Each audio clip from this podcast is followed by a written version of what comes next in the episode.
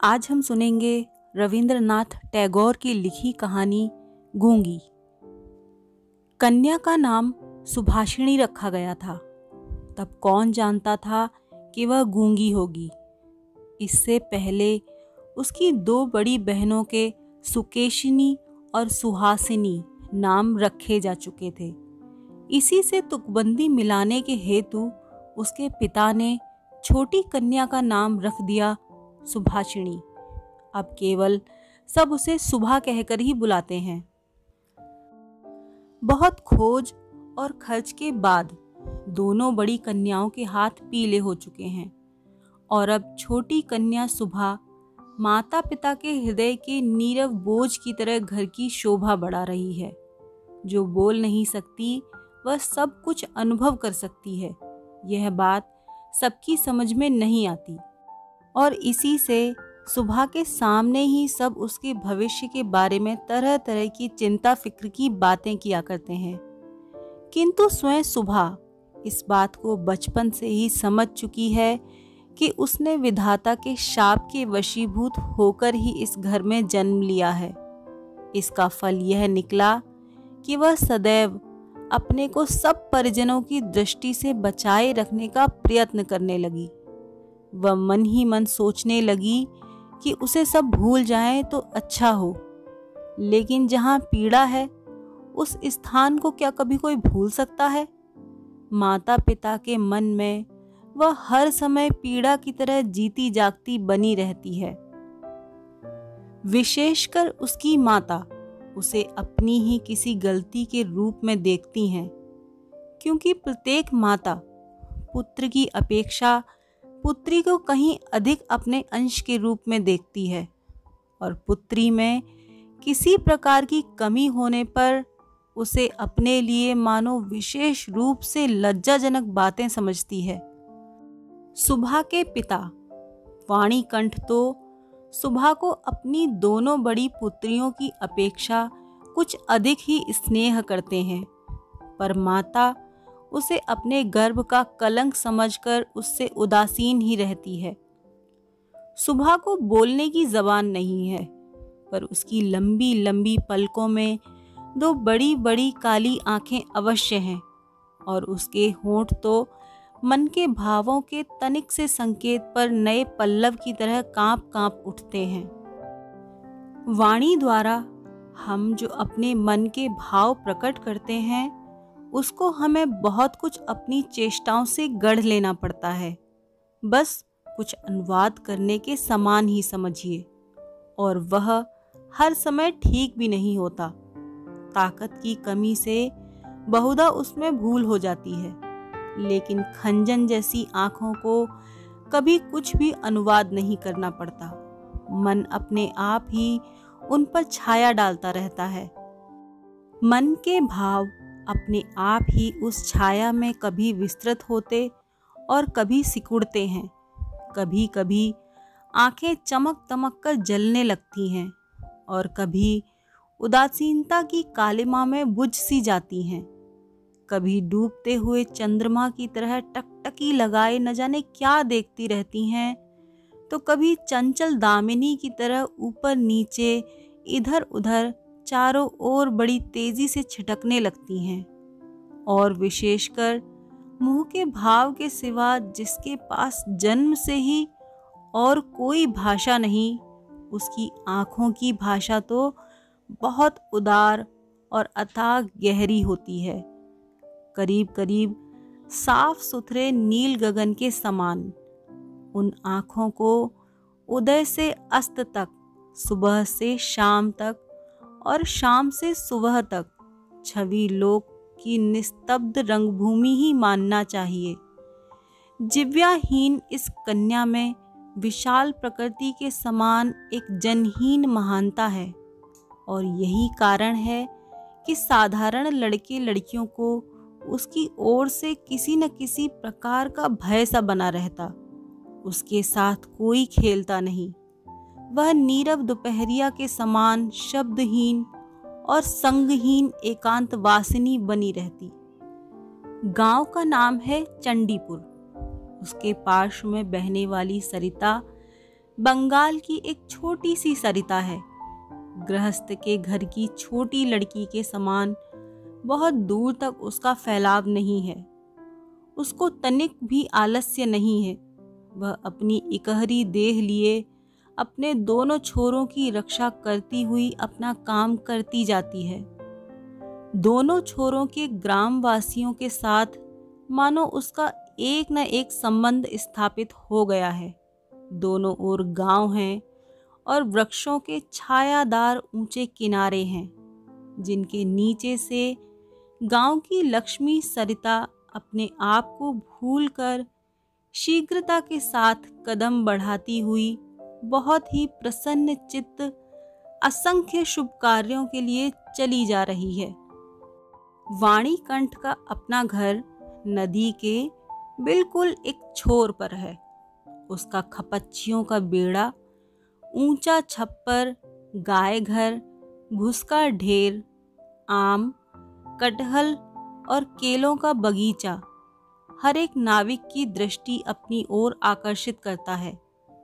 ऐसे घर में आसानी से चलने वाली ऐसी सुख की गृहस्थी में उस गूँगी कन्या पर किसी की दृष्टि पड़ती है या नहीं, मालूम नहीं। पर काम धंधों से ज्यों ही उसे तनिक फुर्सत मिलती, त्यों ही झट से वह उस नदी के किनारे जा बैठती। प्रकृति अपने पार्श्व में बैठकर उसकी सारी कमी को पूर्ण कर देती। नदी की स्वर ध्वनि मनुष्यों का शोर, नाविकों का सुमधुर गान, चिड़ियों का चहचहाना पेड़ पौधों की मरमर ध्वनि, सब मिलकर चारों ओर के गमनागमन आंदोलन और कंपन के साथ होकर सागर की उत्ताल तरंगों के समान उस बालिका के चिर स्तब्ध हृदय उपकूल के पाश में आकर मानो टूट फूट पड़ती हैं। प्रकृति के ये अनोखे शब्द और अनोखे गीत, यह भी तो गूँगी की ही भाषा है। बड़ी बड़ी आँखों और उसमें भी बड़ी पलकों वाली सुभाषिणी की जो भाषा है, उसी का मानो वह विश्वव्यापी फैलाव है, जिसमें झींगुरों की झिन झिन ध्वनि से गूंजती हुई तृणभूमि से लेकर शब्दातीत नक्षत्र लोक तक केवल इंगित, संगीत, क्रंदन और उच्छावासें भरी पड़ी हैं।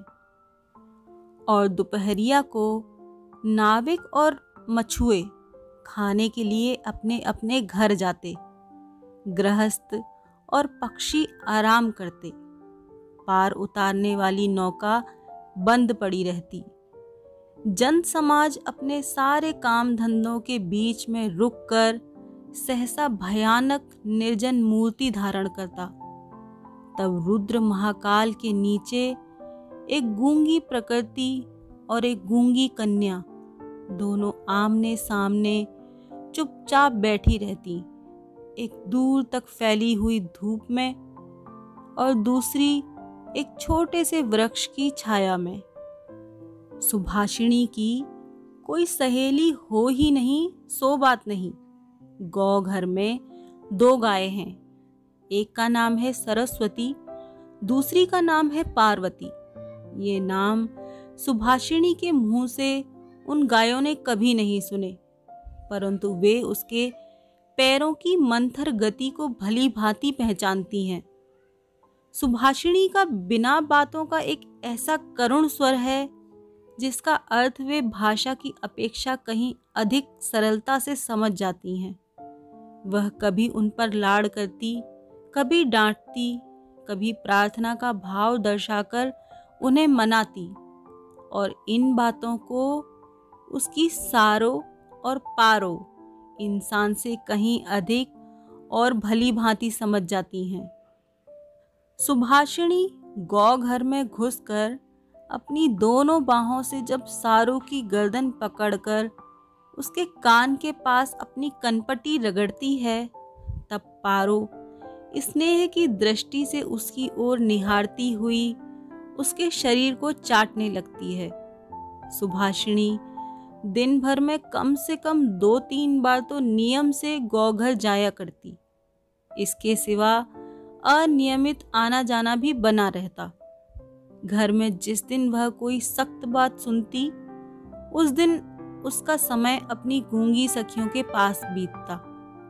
सुभाषिणी की सहनशील और विषाद शांत चितवन को देखकर वे न जाने कैसे एक अन्य अनुमान शक्ति में उसकी मर्म वेदना को समझ जाती और उसकी देह से सटकर धीरे धीरे उसकी बाहों पर सींग घिस घिस कर अपनी मौन आकुलता से उसको धैर्य बंधाने का प्रयास करती। इसके सिवा एक बकरी और बिल्ली का बच्चा भी था। उनके साथ सुभाषिणी की गहरी मित्रता तो नहीं थी, फिर भी वे उसे बहुत प्यार रखते और कहने के अनुसार चलते। बिल्ली का बच्चा चाहे दिन हो या रात, जब तब सुभाषिणी की गर्म गोद पर बिना किसी संकोच के अपना हक जमा लेता और सुख की नींद सोने की तैयारी करता। और सुभाषिणी जब उसकी गर्दन और पीठ पर अपनी कोमल उंगलियाँ फेरती, तब तो वह ऐसे आंतरिक भाव दर्शाने लगता, मानो उसको नींद में खास सहायता मिल रही है। ऊँची श्रेणी के प्राणियों में सुभाषिणी को एक और मित्र मिल गया था। किंतु उसके साथ उसका ठीक कैसा संबंध था, इसकी पक्की खबर बताना मुश्किल है, क्योंकि उसके बोलने की जिव्या है और वह गूँगी है। अतः दोनों की भाषा एक नहीं थी। वह था गुस्साइयों का छोटा लड़का प्रताप। प्रताप बिल्कुल आलसी और निकम्मा था। उसके माता पिता ने बड़े प्रयत्नों के उपरांत इस बात की आशा तो बिल्कुल छोड़ दी थी कि वह कोई काम काज करके घर गृहस्थी की कुछ सहायता करेगा। निकम्मों के लिए एक बड़ा सुभीता यह है कि परिजन उन पर बेशक नाराज़ रहें, पर बाहरी जनों के लिए वे प्राय स्नेह पात्र होते हैं। कारण, किसी विशेष काम में न फंसे रहने पर वे सरकारी मिल्कियत से बन जाते हैं। नगरों में जैसे घर के पार्श्व में या कुछ दूर पर एक आध सरकारी बगीचे का रहना आवश्यक है। वैसे ही गाँव में दो चार निठल्ले निकम्मे सरकारी इंसानों का रहना आवश्यक है। काम धंधों में, हास परिहास में और जहाँ कहीं भी एक आध की कमी देखी, वहीं वे चट से हाथ के पास ही मिल जाते हैं। प्रताप की विशेष रुचि एक ही है, वह है मछली पकड़ना। इससे उसका बहुत सा समय आसानी के साथ कट जाता है। तीसरे पहर, सरिता के तीर पर बहुधा वह इस काम में तल्लीन दिखाई देता और इसी बहाने सुभाषिणी से उसकी भेंट हुआ करती। चाहे किसी भी काम में हो, पार्श्व में एक हमजोली मिलने मात्र से ही प्रताप का हृदय खुशी से नाच उठता मछली के शिकार में मौन साथी ही सबसे श्रेष्ठ कर माना जाता है। अतः प्रताप सुभाषिणी की खूबी को जानता है और कद्र करता है। यही कारण है कि और सब तो सुभाषिणी को सुबह कहते, किंतु प्रताप उसमें और भी स्नेह भरकर सुबह को सु कहकर पुकारता। सुभाषिणी इमली के वृक्ष के नीचे बैठी रहती और प्रताप पास ही ज़मीन पर बैठा हुआ सरिता जल में कांटा डालकर उसी की ओर निहारता रहता। प्रताप के लिए उसकी ओर से हर रोज एक पान का बीड़ा बंधा हुआ था और उसे स्वयं वह अपने हाथ से लगा कर लाती और शायद बहुत देर तक बैठे बैठे देखते देखते उसकी इच्छा होती कि वह प्रताप की कोई विशेष सहायता करे। उसके किसी काम में सहारा दे। उसके ऐसा मन में आता कि किसी प्रकार वह यह बता दे कि संसार में वह भी एक कम आवश्यक व्यक्ति नहीं, लेकिन उसके पास न तो करने को कुछ था और न वह कुछ कर सकती थी। तब वह मन ही मन भगवान की ऐसी अलौकिक शक्ति के लिए विनती करती कि जिससे वह जादू मंत्र से चट से होकर कोई चमत्कार दिखा सके, जिसे देखकर प्रताप दंग रह जाए और कहने लगे अच्छा सूब में यह करामात मुझे क्या पता था? मान लो, सुभाषिणी यदि जल परी होती और धीरे धीरे जल में से निकलकर सर्प के माथे की मणि घाट पर रख लेती और प्रताप अपने उस छोटे से धंधे को छोड़कर मणि को पाकर जल में डुबकी लगाता और पाताल में पहुंचकर देखता कि रजत प्रसाद में स्वर्ण जड़ित शैया पर कौन बैठी है और आश्चर्य से मुँह खोलकर कहता, अरे, यह तो अपनी वाणी कंठ के घर की वही गूँगी छोटी कन्या है।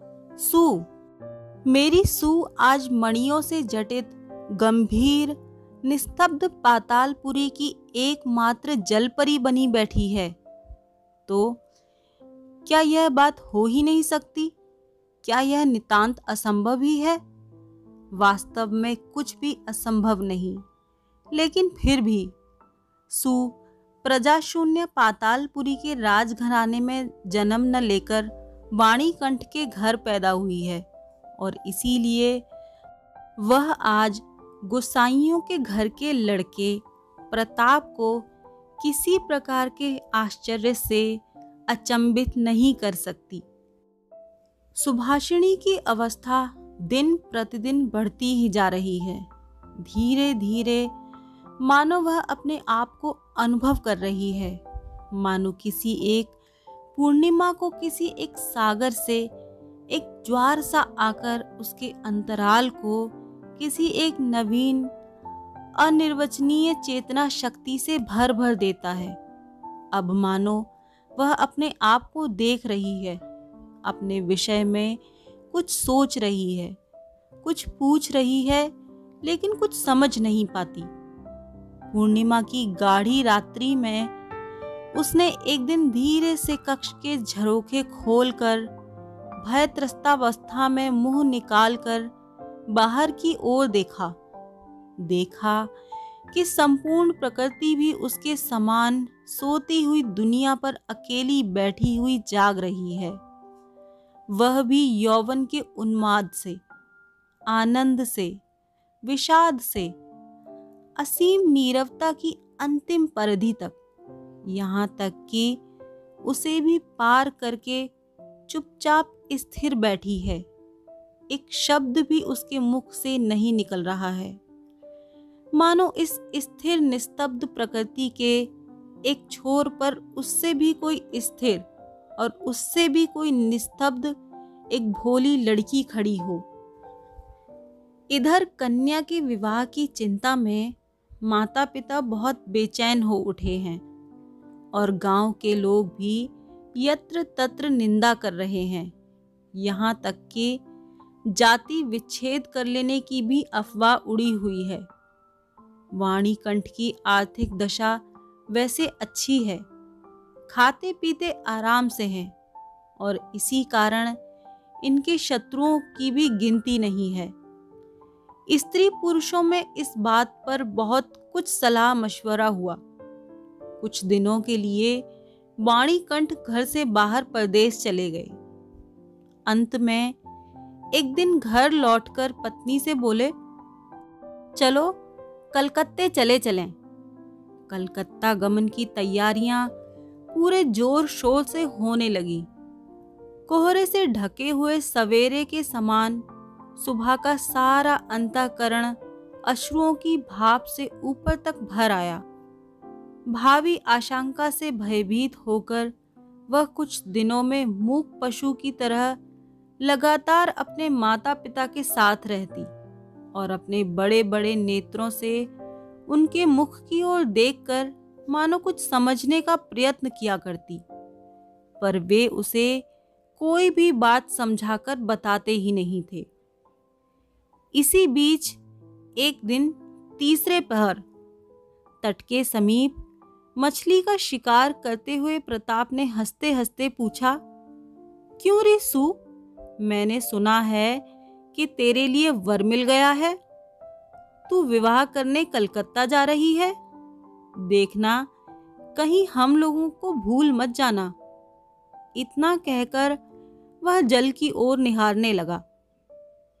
तीर से घायल हिरणी जैसे शिकारी की ओर ताकती हुई आँखों ही आँखों में वेदना प्रकट करती हुई कहती रहती है, मैंने तुम्हारा क्या बिगाड़ा था? सुबह ने लगभग वैसे ही प्रताप की ओर देखा। उस दिन वह वृक्ष के नीचे नहीं बैठी। वाणी कंठ जब बिस्तर से उठकर धूम्रपान कर रहे थे सुबह उनके चरणों के पास बैठकर उनके मुख की ओर देखती हुई रोने लगी। अंत में बेटी को ढांडस और सांत्वना देते हुए पिता के सूखे हुए कपोलों पर अश्रु की दो बूंदें ढुलक पड़ी। कल कलकत्ता जाने का शुभ मुहूर्त है। सुबह ग्वाल घर में अपनी चिर संगिनियों से विदा लेने के लिए गई। उन्हें अपने हाथ से खिलाकर गले में बाहें डालकर वह अपनी दोनों आँखों से खूब जी भर के उनसे बातें करने लगी। उसके दोनों नेत्र अश्रुओं के बाँध को ना रोक सके। उस दिन शुक्ला द्वादशी की रात थी। सुबह अपनी कोठरी में से निकलकर उसी जाने पहचाने सरिता के तट के कच्चे घाट के पास घास पर औंधी लेट गई। मानो वह अपनी और अपनी गूँगी जाति की पृथ्वी माता से अपनी दोनों बाहों को लिपटाकर कहना चाहती है। तू मुझे कहीं के लिए विदा मत कर माँ। मेरे समान, तू मुझे अपनी बाहों से पकड़े रख। कहीं मत विदा कर। कलकत्ते के एक किराए के मकान में एक दिन सुबह की माता ने उसे वस्त्रों से खूब सजा दिया। कसकर उसका जूड़ा बाँध दिया। उसमें एक जरी का फीता लपेट दिया। आभूषणों से लाद कर उसके स्वाभाविक सौंदर्य को भरसक मिटा दिया। सुबह के दोनों नेत्र अश्रुओं से गीले थे। नेत्र कहीं सूख न जाएँ, इस भय से माता ने उसे बहुत समझाया बुझाया और अंत में फटकारा भी। पर अश्रुओं ने फटकार की कोई परवाह न की। उस दिन कई मित्रों के साथ वह कन्या को देखने के लिए आया। कन्या के माता पिता चिंतित, शंकित और भयभीत हो उठे। मानो देवता स्वयं अपनी बलि के लिए पशु देखने आए हों। अंदर से बहुत डांट फटकार कर कन्या के अश्रुओं की धारा को और भी तीव्र रूप देकर उसे निरीक्षकों के सम्मुख भेज दिया। निरीक्षकों ने बहुत देर तक देखभाल के उपरांत कहा, ऐसी कोई बुरी भी नहीं है विशेषकर कन्या के अश्रुओं को देखकर वे समझ गए कि इसके हृदय में कुछ दर्द भी है और फिर हिसाब लगाकर देखा कि जो हृदय आज माता पिता के बिछो की बात सोचकर इस प्रकार द्रवित हो रहा है, अंत में कल उन्हीं के काम वह आएगा। सीप के मोती के समान, कन्या के आंसुओं की बूंदें उसका मूल्य बढ़ाने लगी। उसकी ओर से किसी को कुछ कहना ही नहीं पड़ा।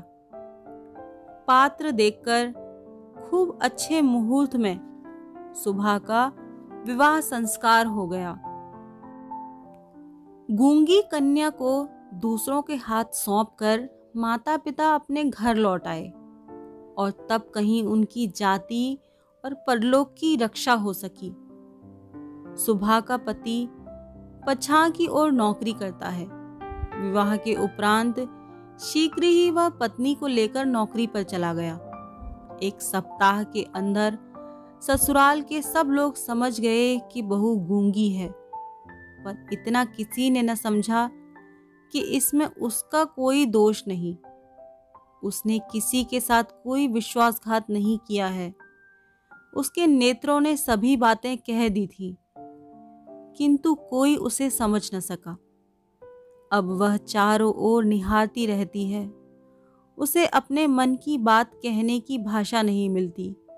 जो गूँगे की भाषा समझते थे, उसके जन्म से परिचित थे। वे चेहरे उसे यहाँ दिखाई नहीं देते।